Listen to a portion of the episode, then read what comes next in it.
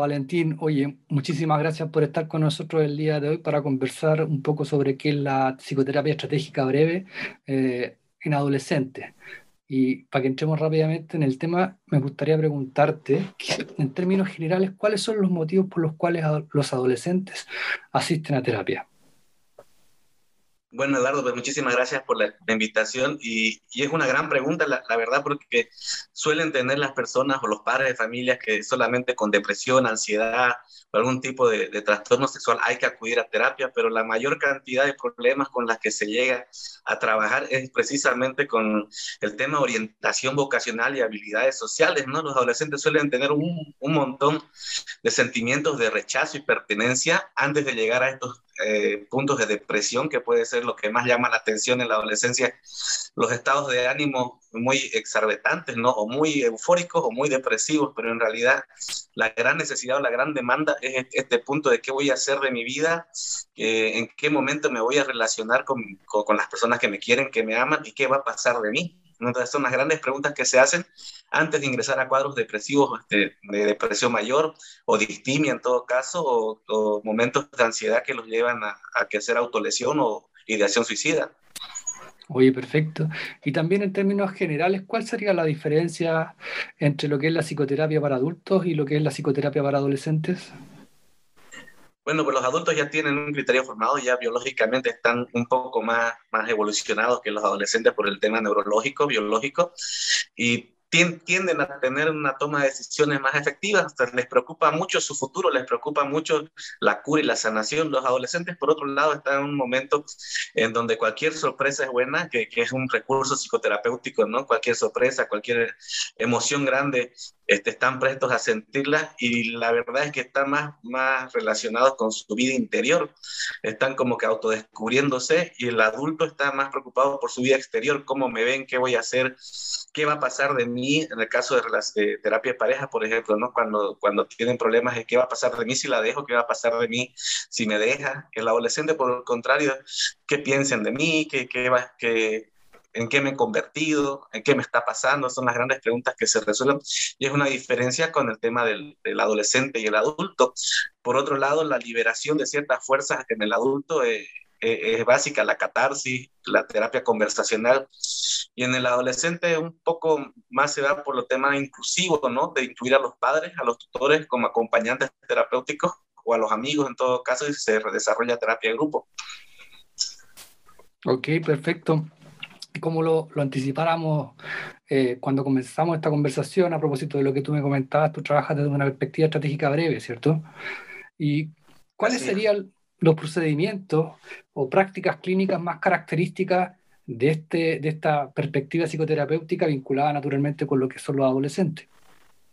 Mira, a mí me encanta trabajar con el tema estratégico porque me ha, me ha dado un relax como, como profesional de, la psicoterapia, antes era muy estricto con la cognitiva, con ciertos procedimientos del comportamentales, y esto me dio cierta libertad y creatividad para afrontar la, la psicoterapia, y la, y la, verdad me dio un permiso, me dio una validación de que todas las locuras que hacías habían sido, en cierto modo, curación o sanación, y en el modelo ericksoniano, que es el que practico yo dentro de la psicoterapia familiar estratégica, está la observación de ser uno, antes de ingresar a cualquier intervención, antes de, de hacer cualquier ajuste en el pensamiento de los adolescentes o, la persona que acude a la consulta, eh, darle la libertad de, de, expresarse y, y, de ser observado por un igual que, que, desea que se mejore, que se sienta mejor y ser un, un, un plano algo neutral ¿no? que no sienta juzgado, que no sienta evaluado, que no se sienta que lo vamos a psicodiagnosticar.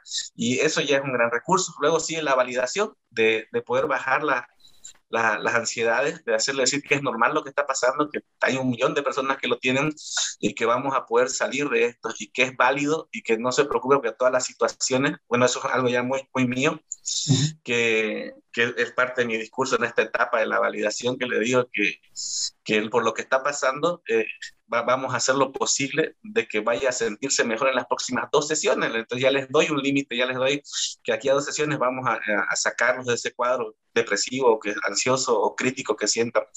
Y luego está la cultivación, que es donde ya usamos metáforas, ya usamos hipnosis, ya usamos paradoja, donde ya se le da al paciente o a la persona que visita al cliente la expectativa de, de que el 80% de la consulta y el 20% es de él con las tareas, ordalías que se le da para que complete o que vaya llenando en las metáforas su propia historia, como el típico bueno, o la, técnica clásica de la pregunta milagro, ¿no? O sea, ¿qué pasaría si el día de mañana todos tus problemas se resolvieran? Y eso ya lo dejas pensando y ya, ya vuelven con cierta respuesta o sanación ya cultivada y solamente lo único que hacemos es cosechar el fruto de sus pensamientos. Y el último paso de, este modelo ericksoniano estratégico es el desafío, ¿no? De, de, de, hacerlo un poco más como el gimnasio. Yo uso mucho la paradoja del, o la metáfora de las personas que entrenan, que cuando ya el músculo está fuerte, pues hay que exigirnos un poquito más, ¿no? En el caso de adolescentes, por ejemplo, de, situaciones de pareja que, que, están muy depresivos por, por algún rompimiento, se les exige qué pasaría si mañana te consigues una novia que te trate mejor, o qué pasaría si te toca un novio que te trate mucho mejor, te sentirías bien, mal, ¿Qué, cómo te pondrías, te, te avistarías, te vestirías más bonito, me irías al gimnasio, qué pasaría. Entonces ya se le, ya se le inserta un, un desafío eh, con el que se siente cómodo y sabe que el resultado va a ser mucho mejor que el proceso de de, crisis o de problemáticas que con la que ha llegado. Y eso se le suma a muchas terapias narrativas, ¿no? Las cartas, escribirme una historia, cómo te gustaría hacer, escribirme cómo es tu familia, eh, muchos los genogramas, mucho las historias familiares, escalas, autorregistros que ya van parte insertándose en cada proceso de lo que les digo, el modelo grisoniano, parte de la terapia familiar estratégica. Y se ajusta muy bien a cómo yo trabajo y también sé que, que otros terapeutas igual lo, lo trabajan desde sus distintos enfoques, ¿no? Oye, muy bien, Valentín. Y mira, desde tu perspectiva, ¿para qué tipo de conflicto es particular, particularmente útil, disculpa, este tipo de psicoterapia? El, el, tema del duelo, por ejemplo, gracias al, COVID o a la, pandemia que nos ha dejado, me, ha ayudado bastante a poder resolver las, las, fases del duelo, poder trabajar un duelo no patológico que sea perdurable. Me ha ayudado bastante con los adolescentes porque bueno, han perdido padres, no han perdido madres, así que me ha ayudado mucho con el tema del, del, duelo patológico, de los ataques de pánico, obviamente por la persecución, el sentimiento de persecución que se siente por el COVID, ¿no? el, estrés postraumático, eh, es bastante eficiente. En casi, este, me animo a decir, bueno, la literatura lo dice, ¿no? que el 99.9% eh, de, efectividad con estrategias cognitivas conductuales para estos problemas, pero sumado a la, terapia estratégica, pues ya se, se, hace un recurso propio para el paciente, en donde se adueña de la estrategia, lo adhiera a su historia personal y, se vuelve parte de la cultura familiar del, del, del momento de la terapia familiar. Ok, muy bien. Oye, y otro tema que, que, siempre va dando vueltas, ¿no? La psicoterapia con, con adolescentes, habitual intervención de padres o cuidadores. En este caso, ¿cuál es la incidencia o, el nivel de participación de los padres o cuidadores en la terapia? Eh, bueno, yo intento hacer, y, lo dicen los, manuales y los textos, que hay que intentar involucrarlos por lo menos el 80 o 90% a los padres, porque son los clientes directos, ¿no? ellos son los que pagan las sesiones y siempre están pidiendo cierta evolución o qué es lo que está pasando con sus hijos, así que siempre hay que intentar hacerlos aliados y, y evitar que haga un doble vínculo, ¿no? De ser el bueno y el malo, o, siempre estar jugando también a las coaliciones en que nosotros los enviamos al chico a terapia porque él es el enfermo, y acercarlos a la terapia para poder sanar este tipo de pensamientos que puede ser dañino para el adolescente, ¿no? Porque lo dejan aquí pretendiendo que esto es un laboratorio experimental para tratar su anomalía, cuando en realidad lo que desde mi enfoque, desde la terapia familiar estratégica, eh, se, se, intenta que toda la familia deje de sentir el síntoma, ¿no? Porque todos sufren. Eh, quizás la persona que, que, llega a la consulta es la persona que tiene el, el, diagnóstico o la que está identificado el problema, pero todos sufren su malestar, así que se intenta acercar a todos de una manera de aliados estratégicos, ¿no? De que todos colaboren desde su punto de vista, desde sus habilidades propias, ya sean sus profesiones o ya sean, qué sé yo, en el caso de los hermanos, ¿no? Porque dicen, yo estudio muy bien, yo soy muy bueno y él es el que se aplaza o él es el que está retrasado en los estudios, pues aprovechar de que use sus estrategias de aprendizaje para sacar a su hermano de, este problema. Y eso solo se, se, trabaja en la terapia familiar. Y de las cinco sesiones que, se, que uno se compromete, por ejemplo, a, a, a, tener cierta solución o cierto bienestar, por lo menos en tres participa la familia. Ok, perfecto. Mira, otro tema que es bien importante respecto a los adolescentes es que habitualmente ellos no asisten de mutuo propio, sino que son impulsados, mm, llevados o obligados por padres o cuidadores. Y respecto de eso me gustaría preguntarte, ¿cómo se trabaja cuando de alguna manera se asiste eh, obligado a la psicoterapia? Bueno, acá hay otro, el otro manual, otros pasos a seguir, que, que justamente la terapia se ha creado para trabajar con personas en situación vulnerable. de en situación de vulnerabilidad social. Y yo he trabajado en centros de, de, rehabilitación y de acogida donde no llegan pues, por su voluntad, ¿no? Si no llegan por un juego, si llegan porque los padres lo obligan. Entonces, lo primero que, hay que hacer es, es, seguir ciertas instrucciones, ¿no? Como el tema de adaptación. Hay que hablar su lenguaje, hay que entender su situación y hay que darle su, su timing, hay que darle su tiempo a cada proceso. Cuando esté listo, vamos a afrontar la psicoterapia en sí, las tareas, los ejercicios, a usar las palabras un poco más fuertes, ya propias de la, de la psicología clínica, ¿no? Ya de, de, trabajar el problema con el lenguaje clínico, pero mientras tanto adaptarnos a su forma de ser. Y a veces nos toca ser orientadores, solamente este, ser este, contenedores emocionales por un buen tiempo, hasta que se apegan a la terapia, hasta que lo entienden, ¿no? Que la habitación, y lo bonito es que el consultorio se vuelve algo místico, ¿no?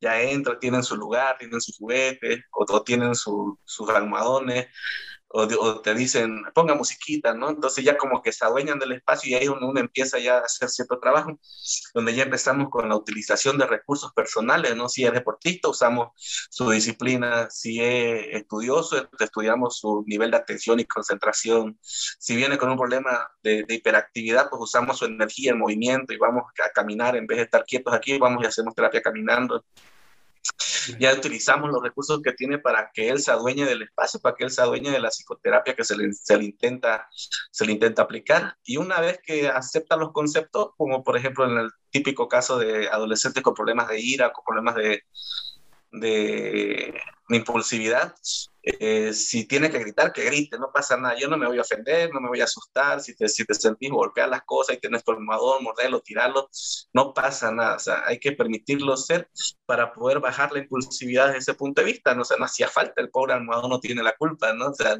rompelo, pero ya se nos van a acabar las hojas. Así que, que, que, ya van entendiendo y, y, eso me ayuda mucho a que bajen sus niveles de impulsividad en este, en este tipo de casos. Después usa el tema de estratégica, ¿no? De crear un programa aplicado a él, de, así como te expliqué la impulsividad, por ejemplo, en, en temas de, de, personas con autolesión, adolescentes con autolesión.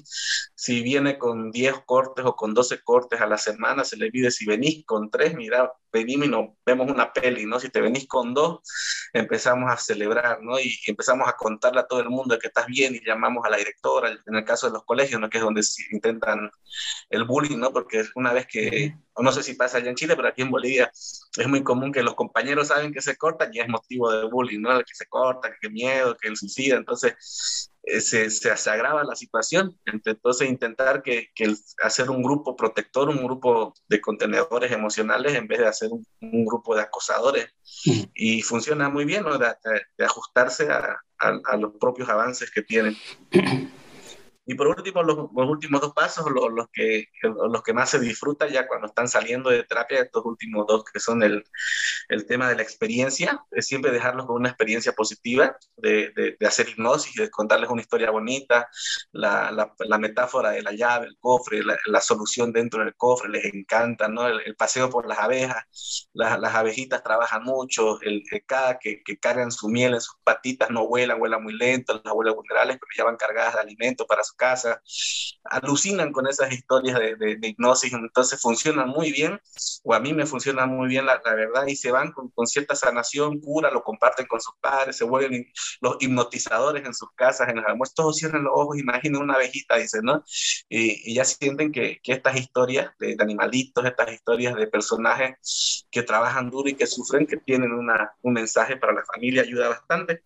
Y después lo naturalístico, el ser natural, así como el problema es natural, la solución también es natural, y decirle, ya, ya estás, ya estás curado, ya estás sanado, a partir de ahora, aplicás, me comentás y volver dentro de una semana, volver dentro de un mes, me avisas aquí a seis meses te voy a llamar, no te preocupes, a partir de ahora ya tenés todo, cualquier situación que tengas, eh, es natural que tengas crisis, es natural que te vuelvas a tener problemas, y sorprendentemente, a normalizar este, este apartado de, de que es un proceso y que va a ser largo, lo, los deja tranquilos cualquier sea el, el, el, problema.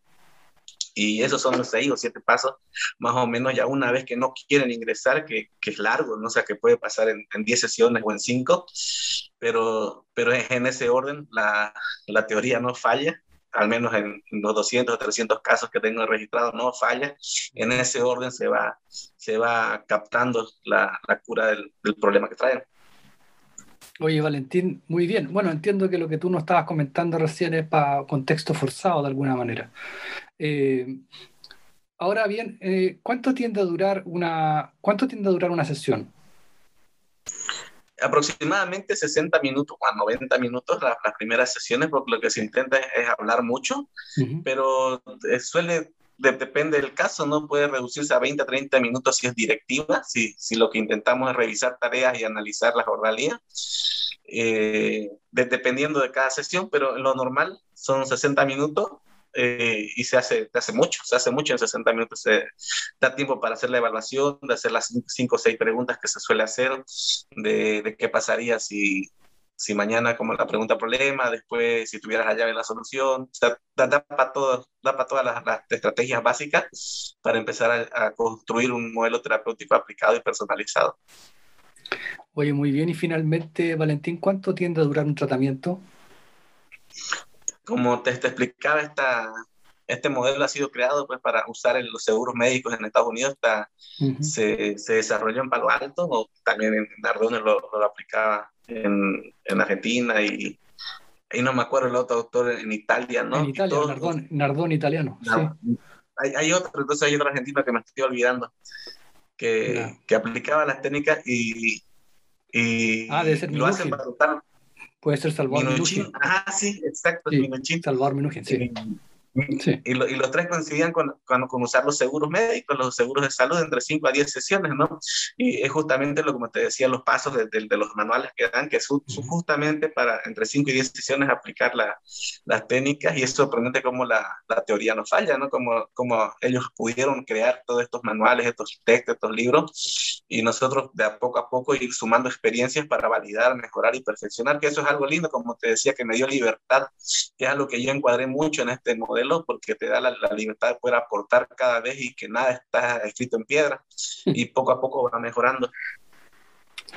Oye, Valentín, te quiero agradecer el tiempo y también el hecho de que compartas con nosotros tus conocimientos de, de este tema que es bien interesante, tanto desde el punto de vista de lo que es la psicoterapia estratégica como también el tratamiento en particular con los adolescentes. Eh, nada, te dejo un abrazo y quizás nos vemos en otra oportunidad. Muchísimas gracias, qué bonita entrevista y gracias por tu plataforma. Vale, chao.